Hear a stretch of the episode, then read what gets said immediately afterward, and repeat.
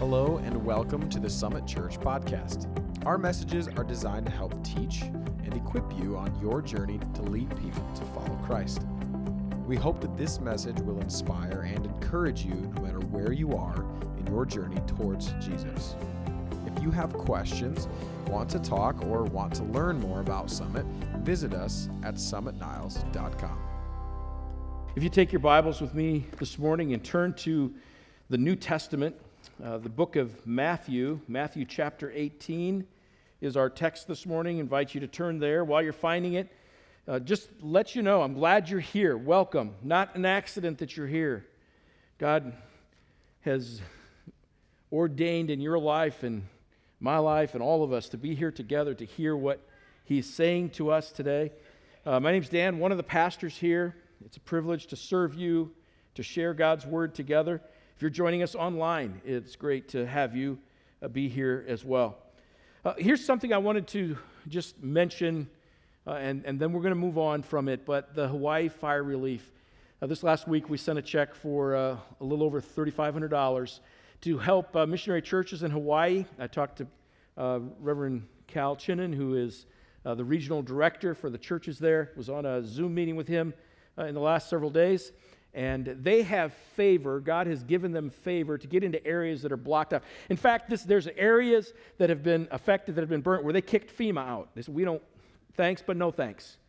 And, and the only people that are letting into some of these areas are people that they know and trust. And because of relationships and integrity over the past years, um, Calchin and his team of other pastors, missionary churches have been able to go in and minister in those areas. Uh, we are helping them to buy some air purifiers and some different things that they need, some tools to help with that cleanup.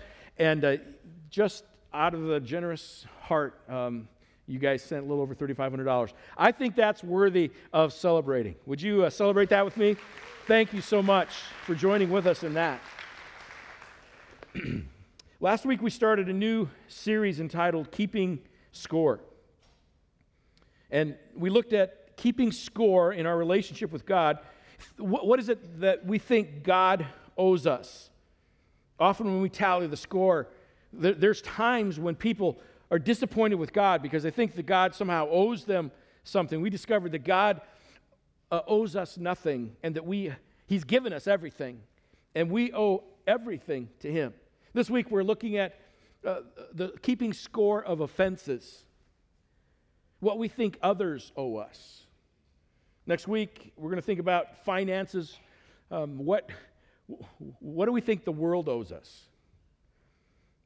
We're going to talk about the, the, keeping score with service and uh, ministry. What, what does the church owe us? And then the final week, we're going to talk about keeping score of guilt, what we think we owe ourselves. So I encourage you over these next few weeks just to continue to uh, to, to, pile in and to work through the scriptures that, that we're um, looking at and, and that, that, are guiding us in, in, these days. Today we're looking at another one of Jesus' parables as recorded uh, by the gospel author Matthew in chapter 18. In this chapter, uh, in the book of Matthew, Jesus is dealing with principles and attitudes that should mark his people as they as they get along with, with one another, as they do life together. Jesus talks about the humility of a child in those first verses of chapter 18, Matthew 18. And then he turns his attention to, to discussing um, issues about uh, committing offenses. And then, in fact, he ties them together. He talks about the humility of a child, and then he talks about offenses that are committed against uh, the, the littlest, the least of these. Look, if you've lived any length of time, you know that offenses are easy to stack up and keep count of. But we're to do our best to have no part in creating offenses. The Bible says in Romans 12, verse 18, if it is possible, as much as it depends, as far as it depends on you, live at peace with everyone. I take this to mean that it's, it's up to you to do everything that you can to not create an offense. In fact, Jesus said, uh, if, if you cause an offense or cause one of these little ones to stumble, it'd be better off if you had a millstone uh, hung around your neck and be tossed into the, in, into the ocean. He said, Do your very best to live at peace with everyone. Don't create offenses, forgive offenses. And here in Matthew 18, Jesus says in verse 7 Woe to the world because of offenses. You and I live in a world where offenses are present, some that are uh, attack us, uh, offenses that have come against us, and then there are times when there we as people have created offenses against others. He says, Woe, woe to the world because of offenses.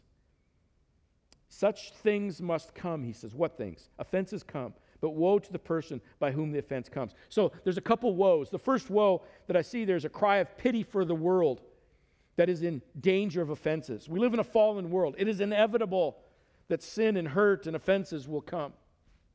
And then there's another woe, and it simply is a warning to one who brings or introduces evil to others. Woe to that person by whom the offenses come. So, woe to a world that is fallen, and then woe to a person who, who is busy creating offenses. The person who brings the offense is guilty before God, has no excuse. Now, watch this. Because they're also guilty before God and not just us, we learn that we, we can let go of anger and bitterness for what people have done to us. That's what we're learning today. Because God has promised to deal with those with whom the offense comes. If God, listen, if God has promised to deal with those who offend his own, it also proves that he is defending and protecting his, his own children. Let me, let me say this to you in a way that I think sums it up, and as clearly as, as I can say. And by the way, the whole idea of the foolishness of preaching anything I say today in, in the flesh, you forget it. Anything I say to you by the Spirit, you ought to save that the foolishness of preaching. It is an amazing thing to me to think that a story recorded by uh, a disciple uh, under the inspiration of, of, of, of, God's Holy Spirit, he's recording a story that Jesus told. He, we're going to look at another parable. A story that Jesus told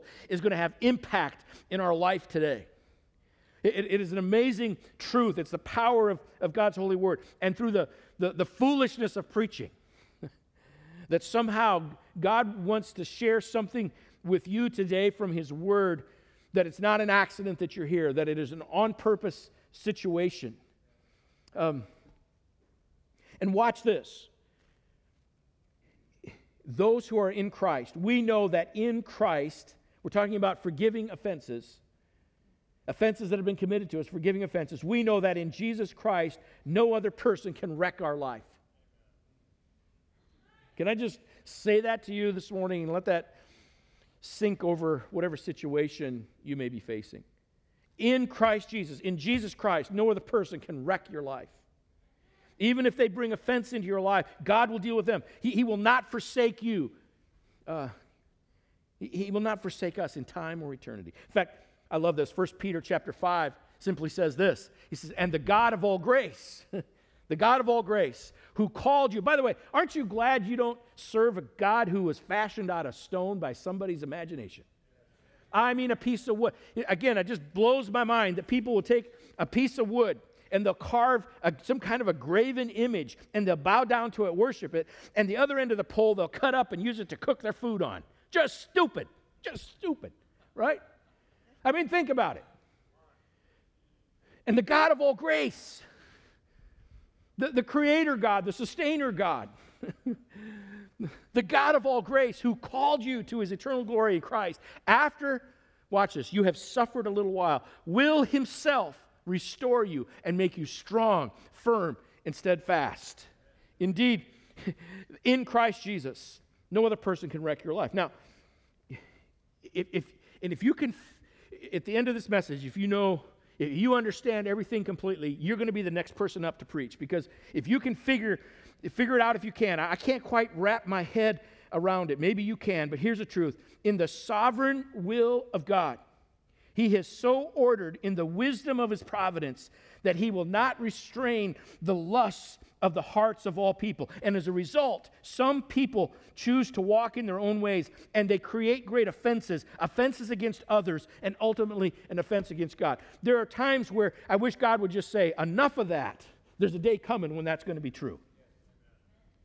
But in this dispensation of grace, We, we, we have God's grace and His power and strength to live in an already not yet kind of uh, situation where we can walk in faith with God. Um, th- there's, there's a day coming when, when the justice of God will rule the day, and we won't fight the, the sin and the evil and the offenses. But until I don't understand, uh, this is what I can't quite my, wrap my head around, is, is, is somehow in the sovereign will of God and, and, and in the in, in the wisdom of the order of his providence. That he has not, there are times where he does not stop in, step in and stop some kind of an offense that comes at you and comes at me. Keeping score. What we think others owe us. Matthew chapter 18. Our, our text is, starts at 21, and we're still in verse 6. All right? Do you see how serious Jesus was about the little ones? You just not being harmed. Our Father in heaven is not willing that they perish. And he will punish anyone who cause offense to the little ones in this world. Jesus says, You need to sacrifice to avoid sinning against the little ones. Sacrifice whatever it takes to avoid causing offense to them. Sacrifice, this whole idea of the idea of sacrifice is, is do whatever it takes. Make the commitment and do whatever it takes in fighting against sin. It is better to sacrifice in the battle against sin now than to face the punishment of God for eternity. So look at the examples. Here's what he says If your foot causes you to stumble, um, you know, your hand or your foot causes you to stumble somehow, then cut it off and throw it away. If your eye causes you to stumble, gouge it out, throw it away. Now, you say, well, is, this a, is this a literal instruction? Is, is, is Jesus saying, listen, maim, maim your body? No, it conveys an attitude. The problem is that even bodily mutilation does not go far enough in controlling sin. We need to be transformed from the inside out. It's not that you can, you can gouge out an eye or a hand or a foot and somehow keep you from sinning. We need to be transformed from the inside out. Here, here's, here's what I mean I can cut off my right hand and I can still sin with my left. I could gouge out my right eye and still uh, sin with my, with my left. And if I have no hands left and no feet left, I can still sin in my mind and my heart. So, what is God calling for? It's, it's a more radical transformation than any sort of physical change, it's a spiritual change. So, if someone ever tells you to come follow Jesus, and indeed, you don't change yourself to come to Jesus, you come to Jesus just, I love that old song. Um, Billy Graham Crusade made it, made it popular. Just as I am, I come. Okay? We don't get ourselves cleaned up and come to Jesus. No way to make that happen. So we come to Jesus. He cleans us up. All right? He's, he, um, he, he, he's the one that, that, that changes us. But it's not just a, it's, it's a, if, if anyone looks at you and says, listen, it, it's easy, there's nothing else, um, you know, following Christ is an easy road. I'm going to remind you that it's a narrow path. Again, it's better to be on a narrow path to heaven than it is on a wide path to destruction. And, and to sacrifice whatever it takes in your life to avoid sin, to avoid causing offense. Um, and, and, and indeed, God, God is with us. So let me make another observation here. Verses 10 through 14. The story demonstrates the value that God places on individuals. Jesus exhorts us to reflect that same kind of care. Don't cause offense. The parable of the wandering sheep is similar to a, another parable you've heard, the, the lost sheep. Uh, Luke records a parable of the lost sheep. They're similar. The evidence suggests they're similar parables, both taught by Jesus, but there's a different aim. Here, Jesus emphasizes the love and the care that we should have for everyone in the Christian community. You see, uh, there's a temptation, I think, to neglect a person because it's just one person. He said, I got 99 and one wanders off. So it's just one person. And he goes, No, people matter. One person matters. Or sometimes we neglect a person because we assume that that person is insignificant. Let me say to you, inevitably, any, without question, there are no insignificant people. There are no insignificant people. And then here's one more thing to neglect a person because they've gone astray. So, well, maybe, maybe they were a part of the family of God, but somehow are not walking close to the Lord, and so they've gone astray, and so we neglect them. Um, no. people matter. And do you see the love of God for sinners? God loves sinners, those who are lost, those who have gone astray. He, he loves sinners. Good thing. Good thing, because we all have sinned and fall short of the glory of God. Even while we were sinners, God sent his son, Jesus, to die for us. I was thinking about this last night, and, I, and I had a vision of, of God sending his son, God sending his son Jesus to pay the price of sin. When you're a father, that just kind of burrows into your heart a little bit. And, and I, had, I, had this, I had this vision of, of, of my own son being punished. And I thought to myself, for, for something he had not done, he was being punished. And in fact, in, the, in my mind, the, the, the, vision or dream, I, I think I'm an old man now, so I think it's a dream. Young men have visions, old men have dreams. The, understanding, I'd been reading about this, the love of God the Father. What father wouldn't stand in for son? His, his punishment was 10 lashes. He was going to get whipped 10 times. And in my mind, I could not stand to see that. Could not stand to see that. And and I saw Jesus then. The Father, um, the Father allowed his Son to be bruised and beaten for us. Um, what, what may have started as a dream or vision woke me up in a cold sweat, in awe of who God is. He loves people. He loves people. You know what that means? We need to love the drunkards a little bit more, even while they're still drunk, even they're still passing the cup around. You need to love them. You need to care for the people who are swearing, using the Lord's name in vain, even while they're still, their mouths are bad. You need to care for, we need to care for those who are confused with gender, even in their confusion. We need to love drunkards and swearers and gays.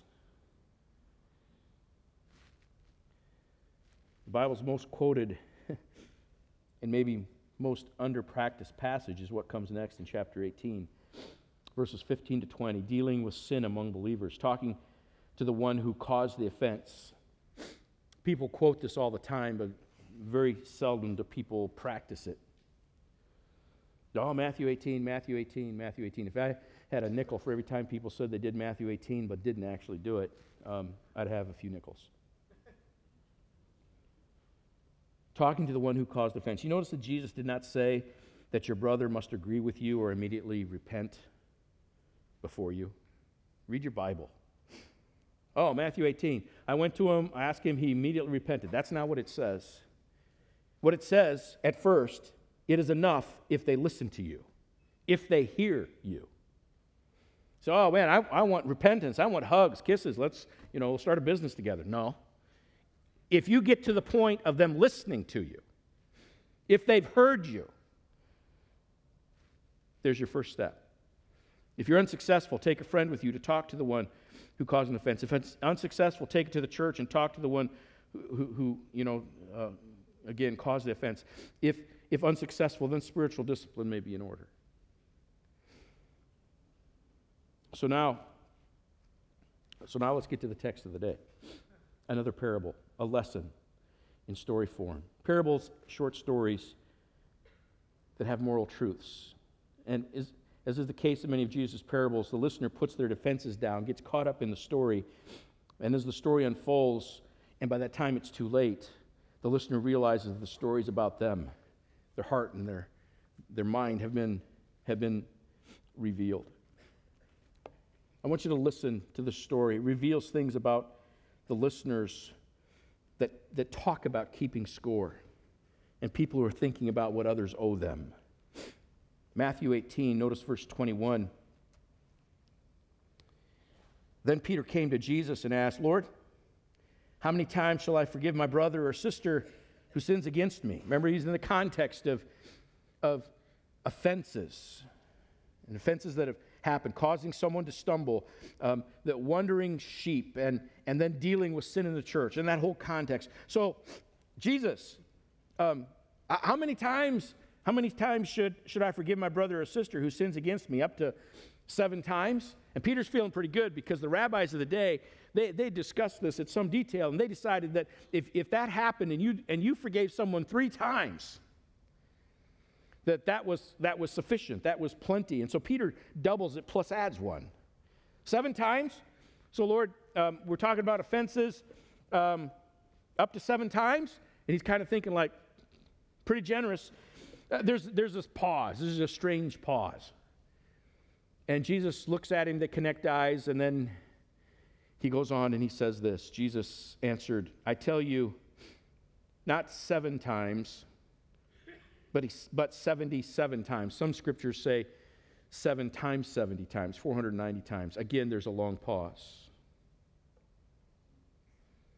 Jesus lets that just kind of reverberate in their ears and their hearts.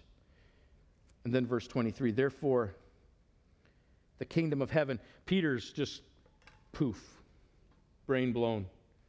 What? What is he talking about? Kingdom of heaven is like a king who wanted to settle accounts with his servants. Jesus tells the story. He began to settlement with a man who owed him 10,000 bags of gold was brought to him. Since he was not able to pay, the master ordered that he and his wife and his children and all that he had be sold to repay the debt.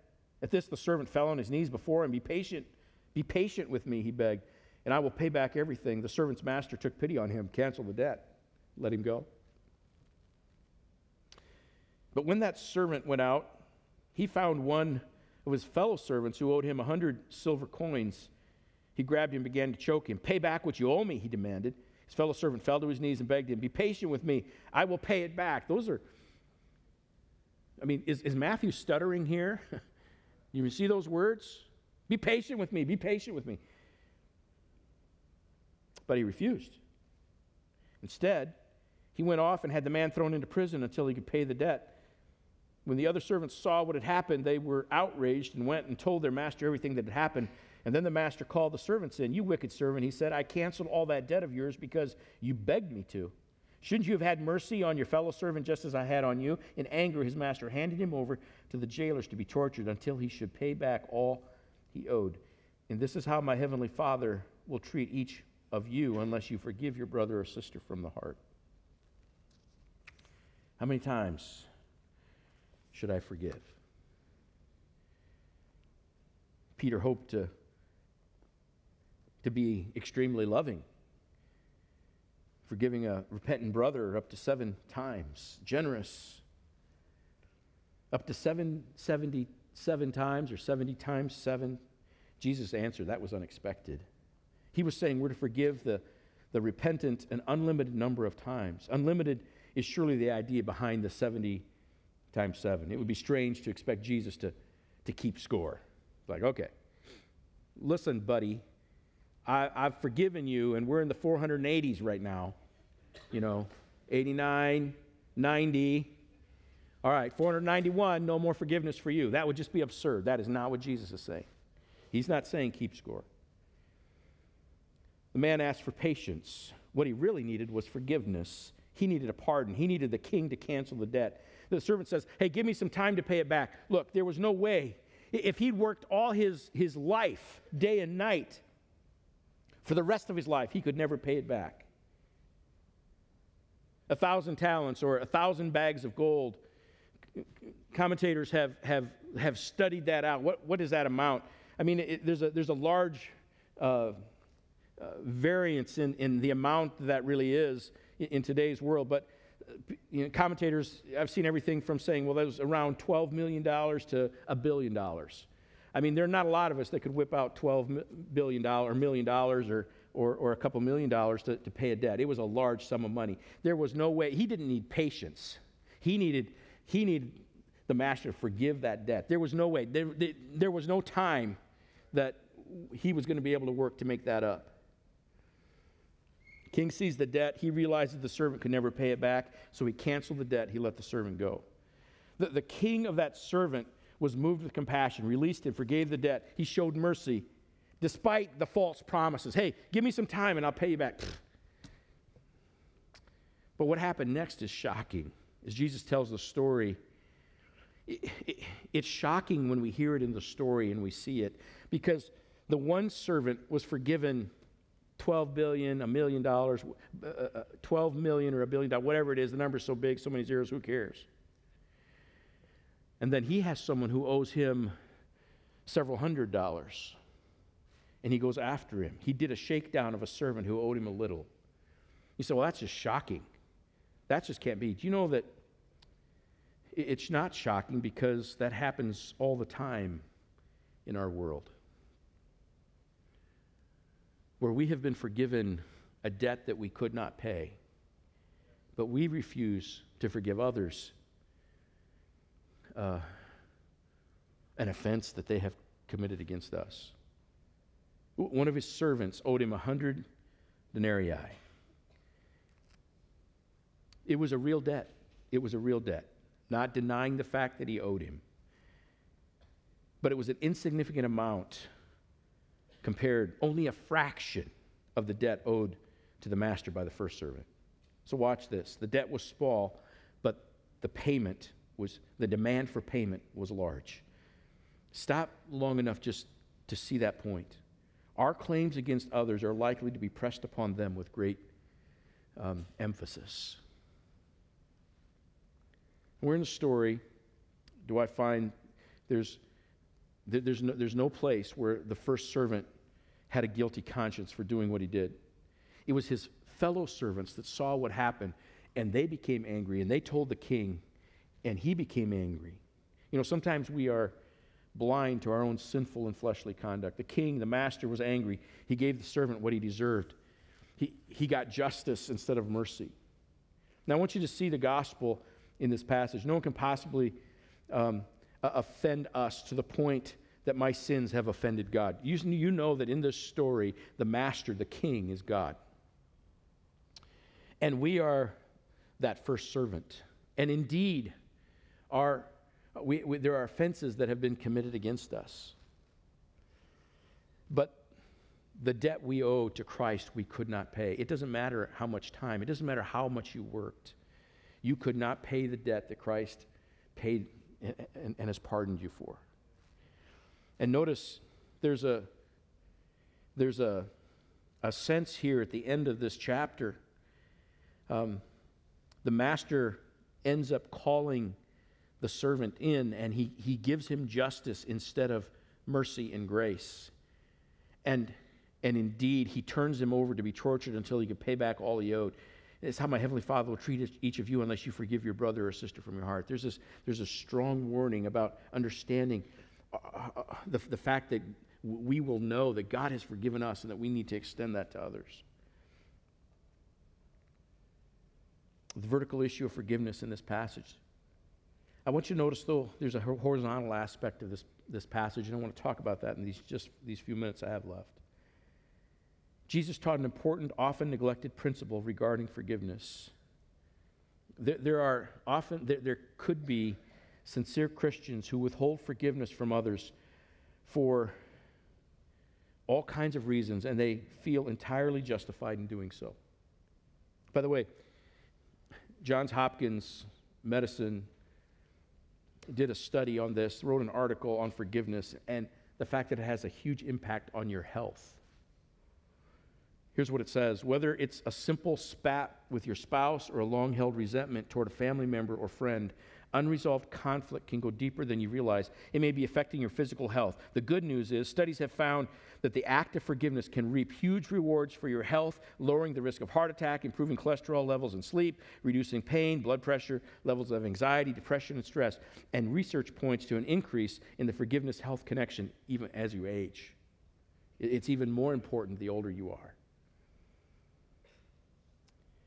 And yet, people sometimes choose not to forgive. Their reasoning works like this. I read an article this past week um, where the author was talking about objections against forgiveness. Basically, I'm going to build a case against, forgive, against forgiving others. Here's the reasons why people don't forgive, and maybe is it justified? He, he was building this case. Here were some of the objections about against forgiveness. One, forgiveness denies the seriousness of sin. Some people think that forgiveness means the offense committed against me wasn't that serious, so I'm going to keep track, I'm going to keep score of it. Or what was done didn't really matter. Indeed, we can't make a federal case out of everything, but there's some that will say, well, if, if I forgive that person, it will deny the seriousness of their sin. You can't make a federal case out of everything. Paper cuts hurt, but they don't require surgery. Open gashes need medical attention major offenses can't be overlooked. And so people say, well, listen, why would I forgive them? Because it's going to simply d- deny the seriousness of the sin. Um, look, God does not trivialize our pain. He doesn't trivialize our sin either. When God forgives, He doesn't, he doesn't overlook our sin. He, his, he, when He forgives us, his, the, the, blood of Christ atones for our sin. His holiness doesn't even consider, uh, doesn't ever consider sin inconsequential. It demands payment. And that looks like the agony of, of Calvary. If God doesn't overlook sin, why would you think God would want us to overlook the serious offenses that have been done to us? But some people say, well, I can't forgive because it will deny the seriousness of sin. Here's another reason why people don't forgive it lets people off the hook too easily, we think. One of the hindrances to forgiveness is the fear of further offenses. If, if I forgive this person, it's going to give them permission to, to offend me again. Peter's asking, Well, how many times do you expect me to forgive the same serious offense? Forgiveness lets people off the hook too easily. Here's another objection forgiveness puts too much responsibility on the one who's offended. Asking a, a victim to let go of their pain and deny their desire for justice is too much to put on a person. It's like telling a person who's mangled, you know, in a car wreck laying in the middle of the street, walk by and say, hey, take care of yourself, buddy. Isn't that like asking someone to do the impossible thing? It puts too much responsibility. Forgiveness, it puts too much responsibility on the person who's offended. Matthew says it this way You've heard what is said eye for eye, tooth for tooth. I tell you, don't resist an evil person. If anyone slaps you on the right cheek, turn to them the other cheek also. That is not easy. And anyone wants to sue you and take your shirt, hand over your coat as well. Everyone wants forces you to go one mile, go with them two. Give to the one who asks you. Do not turn away from the one who wants to borrow from you. You've heard what is said. Love your enemies, hate your love your neighbor, hate your enemies, but I tell you, love your enemies, pray for those who persecute you, that you may be the children of your Father in heaven. He causes his sun to rise on the evil and the good, sends rain on the righteous and the unrighteous. If you love those who love you, what reward you get? Not even the tax collectors, they're, they're doing that. And if you greet only your own people, what are you doing more than others? For even the pagans do that. Be perfect, therefore, be holy, therefore, as your heavenly Father is holy, perfect. Is it reasonable for God to expect to do, us to do this? I don't know if you've ever had anybody slap you on, on your right cheek. You ever have anybody slap you on your left? I know that there's a situation where I've been in those situations. Um, it's like, okay, you got me once. And now you got me again. I mean, there, there are times, you know, I read scripture, so listen, I, I need to tell you, um, the Bible tells you what to do. Someone strikes you on one cheek, and, and is, it, is it too much responsibility to put on the offended person? Because if someone strikes you on one cheek, you offer them the other.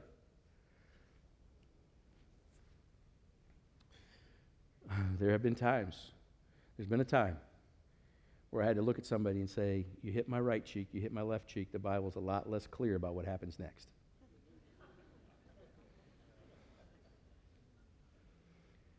And say you're supposed to be a punching bag, you're not. No way, no how. That's not what this passage is saying.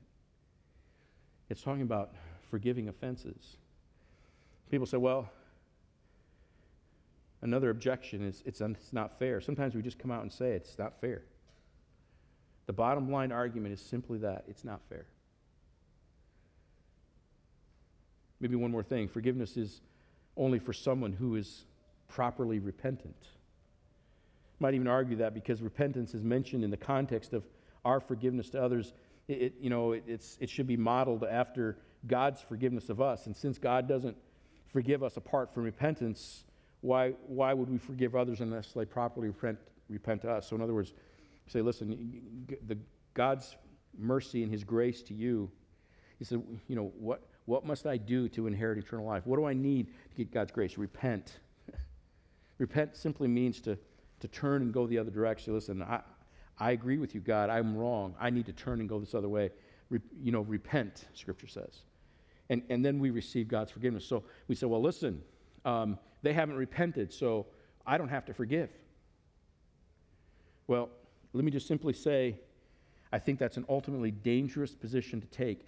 And I think this parable also shows us why it's incorrect for us to think that. God doesn't forgive me without my repentance. Therefore, I'm going to withhold forgiveness from others who sin against me until they properly repent. I think that's wrong. And here's why because I don't stand in the same place as God in this equation, and I never can. God alone stands as the one who has never been forgiven and has never needed forgiveness. I stand as one who has been forgiven and needs continual forgiveness. Big difference. If it were possible, we should be far quicker to forgive than God with, without precondition of repentance because we stand as forgiven sinners who must also forgive. The man in this story was forgiven much. He should have had an understanding when he came to another servant who owed him a little. He should have had a greater understanding. I, I have been forgiven. I understand what that is. To, to, to have a debt I could not pay, and I was forgiven that debt. And then to turn around and not forgive someone else. Um, we've been forgiven so much, we have no right to withhold forgiveness from others. So, what is forgiveness? Forgiveness is not denying the reality of your pain. Forgiveness is not letting the offender off the hook. There are some times in an offense, even after repentance, that an offender still has to pay the price of their offense. Forgiveness is not blaming the victim. It's none of the above. Then what is it? it it's a word, the word, Greek word that we translate forgive carries the idea of release from some type of obligation. It's, it's often used to, to talk about uh, in financial situations. The concept of forgiveness is like the rule of accounting. The books have to be balanced. And so, the essence of forgiveness, when we acknowledge that a wrong has occurred, an offense has occurred, that there's an obligation for repayment, and we choose to release our offender from that obligation to know that the cost will never be repaid by them.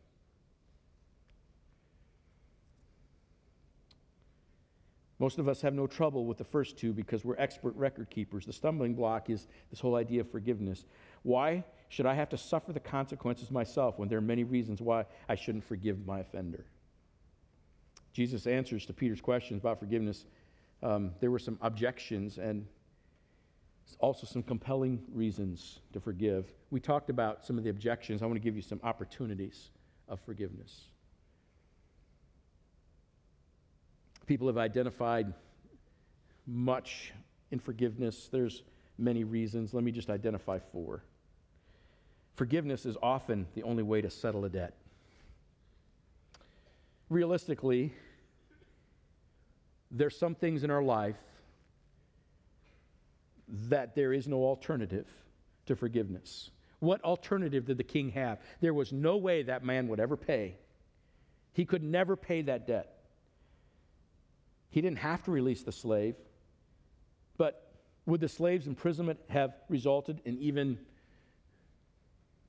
any repayment of the debt? No, probably not.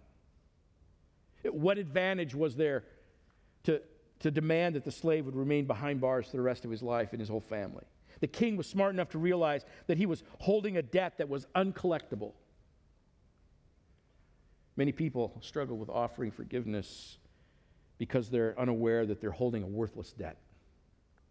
They might mistakenly believe that there's some payment they can extract from their offender, but it won't compensate for their loss. By the way, what satisfactory, satisfactory payment could someone give you to compensate for a child that was killed by a drunk driver? What satisfactory payment could someone give to you to compensate for a reputation that was slattered, slandered with a false accusation? What kind of satisfactory payment would it take to compensate for a marriage that has been destroyed by an infidelity? What kind of satisfactory compensation would you receive for childhood innocence that was stolen away by some immoral relative?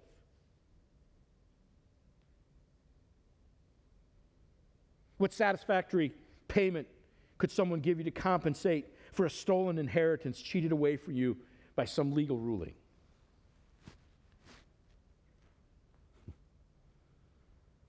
Gandhi observed this this whole idea of an eye for an eye. You see, want, I, want, I want justice. I want, I want revenge. You know, an eye for an eye. Gandhi observed this. He said, An eye for an eye, a tooth for a tooth, cannot sustain itself forever. Ultimately, both parties end up blind and toothless. Suddenly, Jesus' command of turning the other cheek appears more reasonable. Forgiveness is sometimes the only way to break the endless cycle of hurt and unfairness. Here's another opportunity of forgiveness it will free you up to get on with the rest of your life. The king was also smart enough to realize that he, he had too many responsibilities to allow himself to be distracted by one slave's obligation. If he spent his entire life going back to check the books to see where he, at, where he was at with, with the, the score of this slave, he, he wouldn't have been able to, to deal with the other stuff that was important for him to do. Why should he spend every waking moment going back to the bookkeeper and neglect the rest of his life? But often we hold on to an offense and we, in fact, become an emotional hostage to our offender. Buddy Hackett, comedian, once said this. He said, I've had a few arguments with people, but I never carry a grudge. You know why? Because while I'm carrying a grudge, they're out dancing somewhere. Forgiveness frees us up to get on with our life. One of the best reasons forgiving someone is not what it does for them, but what it does for you. Letting go, look, letting go of a rattlesnake might help the snake, but it also has some benefits for you, right? Forgiveness here, here's another thing forgiveness is an antidote to needless suffering. The laws of God decree that those who refuse to forgive enter their own private torture chamber, sentencing themselves to a lifetime of needless pain. It's an antidote to needless suffering. John MacArthur observed this. He said, Unforgiveness is a toxin. It poisons the heart and mind with bitterness, distorting one's perspective on life. Anger, resentment, and sorrow begin to overshadow and overwhelm the unforgiving person, a kind of soul pollution that inflames evil appetites and evil emotions. Nancy DeMoss Wolgemuth said this Unforgiveness is a burden that is too great for us to bear. We were not designed to carry the burden of unforgiveness. We'll break down, it'll flat wear you out. The Bible's term for unforgiveness is, of what happens is bitterness. It's a word that literally means sharp or pointed. Don't risk poisoning your life by holding on to a grievance.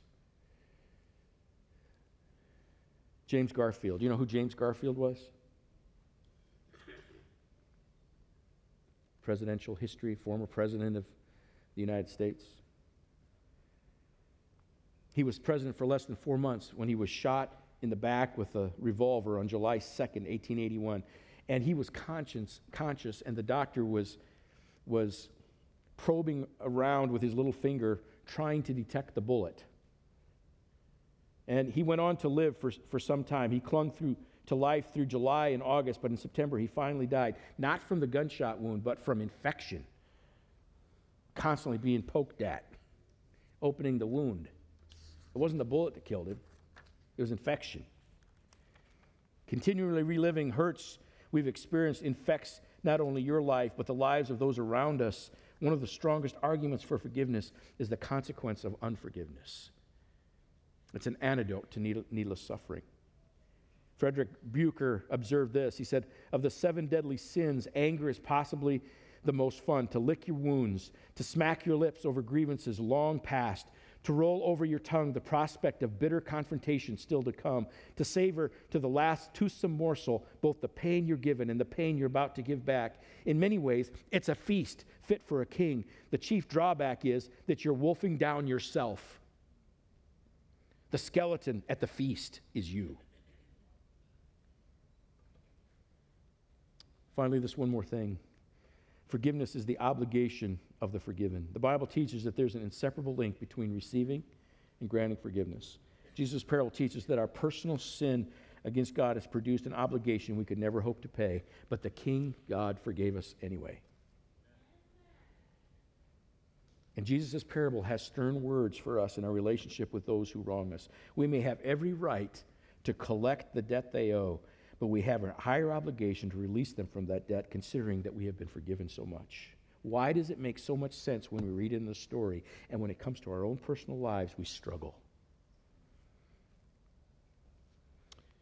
While the pain that someone has inflicted on us is real, compared to the wrong we've committed against God, it reminds us that we too need to forgive. It's important to understand there's a distinction between forgiveness and reconciliation. True reconciliation can only happen when both parties are agreed to it, but forgiveness can be one sided. Forgiveness does not necessarily shield someone from civil or practical consequences. We've already talked about that. So, what have we learned in these last couple of weeks? I'm going to invite the team to come to lead us in our last song. One, we learn that He owes us nothing, we owe Him everything. We've also learned that He has forgiven us, and we can forgive others. He has forgiven us first and most, and we forgive others too from what we think they owe us, keeping score.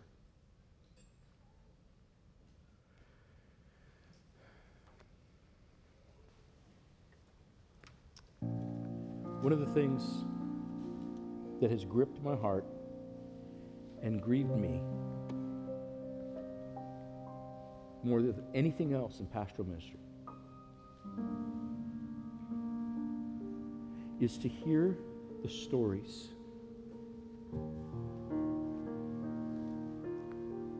of some dear brothers and sisters in Christ who have been hurt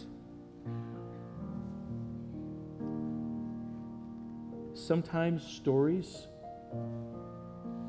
that if, if I was an evil playwright, I couldn't think of stories that were any more hideous than the things that I have heard.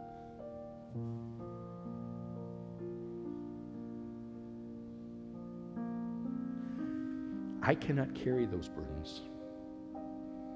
People say, How do you how do you deal with that? Well, cast your cares on Jesus because he cares for you. I could not carry that as a pastor. There's too much, too many. The frequency. And it, you'd think, well, we've come along as a community. No. There's things that were done long ago. Some of those things, awful things, are happening today.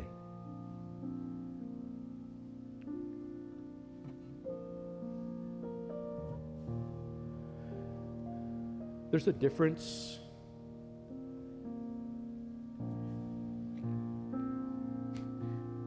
Last week I was in a grocery store looking for some canned goods, a certain item that I wanted, walked up and down, was so focused on that, walked around the corner, and there was a lady standing there that um, she, she didn't see me standing behind, and when she turned, it scared her, and, and I jumped, and she jumped, and um, she goes, Oh, you scared me. I said, I'm so sorry.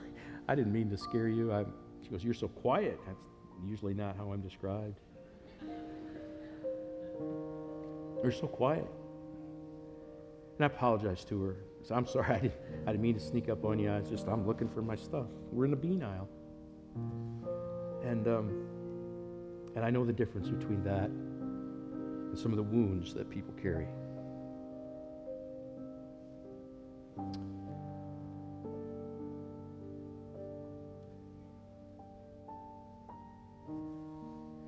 And I wonder today,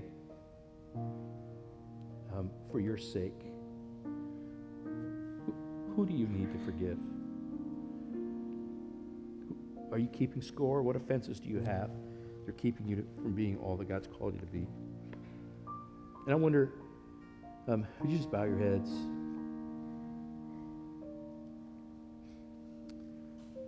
I'm, I'm sometimes concerned because we come to church. It's not about how loud you sing or how high you raise your hand, or uh, and grateful for all the expressions of praise and worship.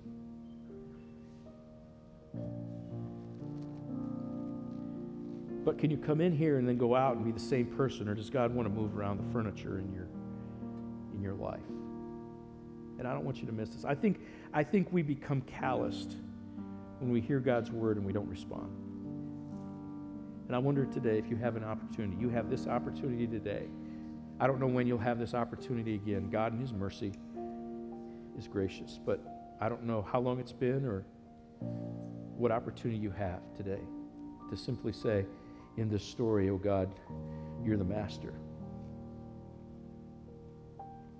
And thank you for forgiveness. Maybe today you need to settle that issue.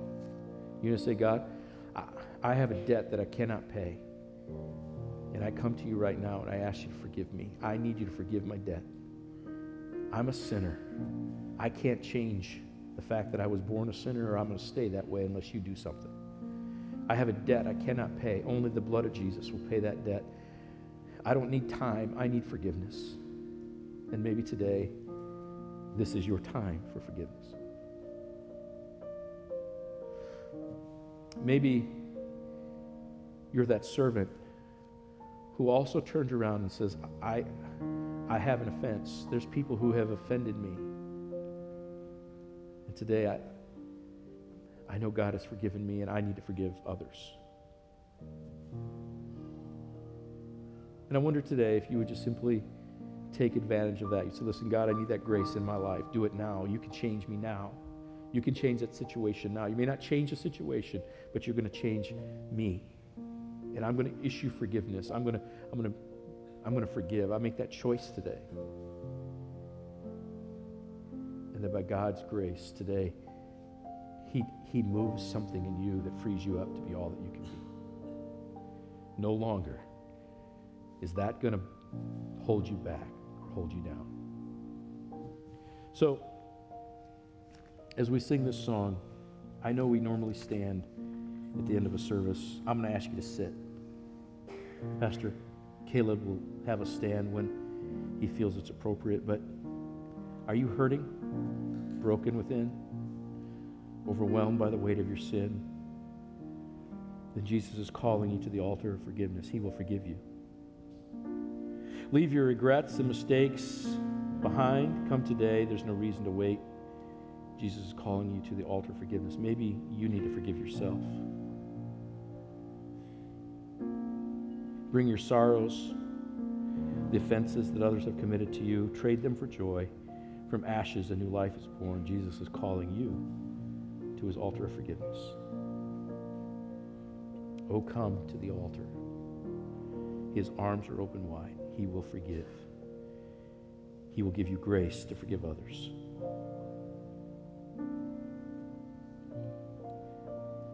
Right where you're at, as you sing this song, these words wash over your heart, your soul, your life, your circumstance.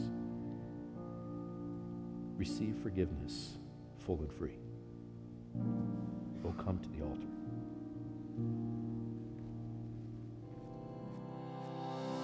Thank you for joining us for this message from the Summit Church podcast. Again, if you have questions, visit us at summitniles.com. Now go and be the church in the world.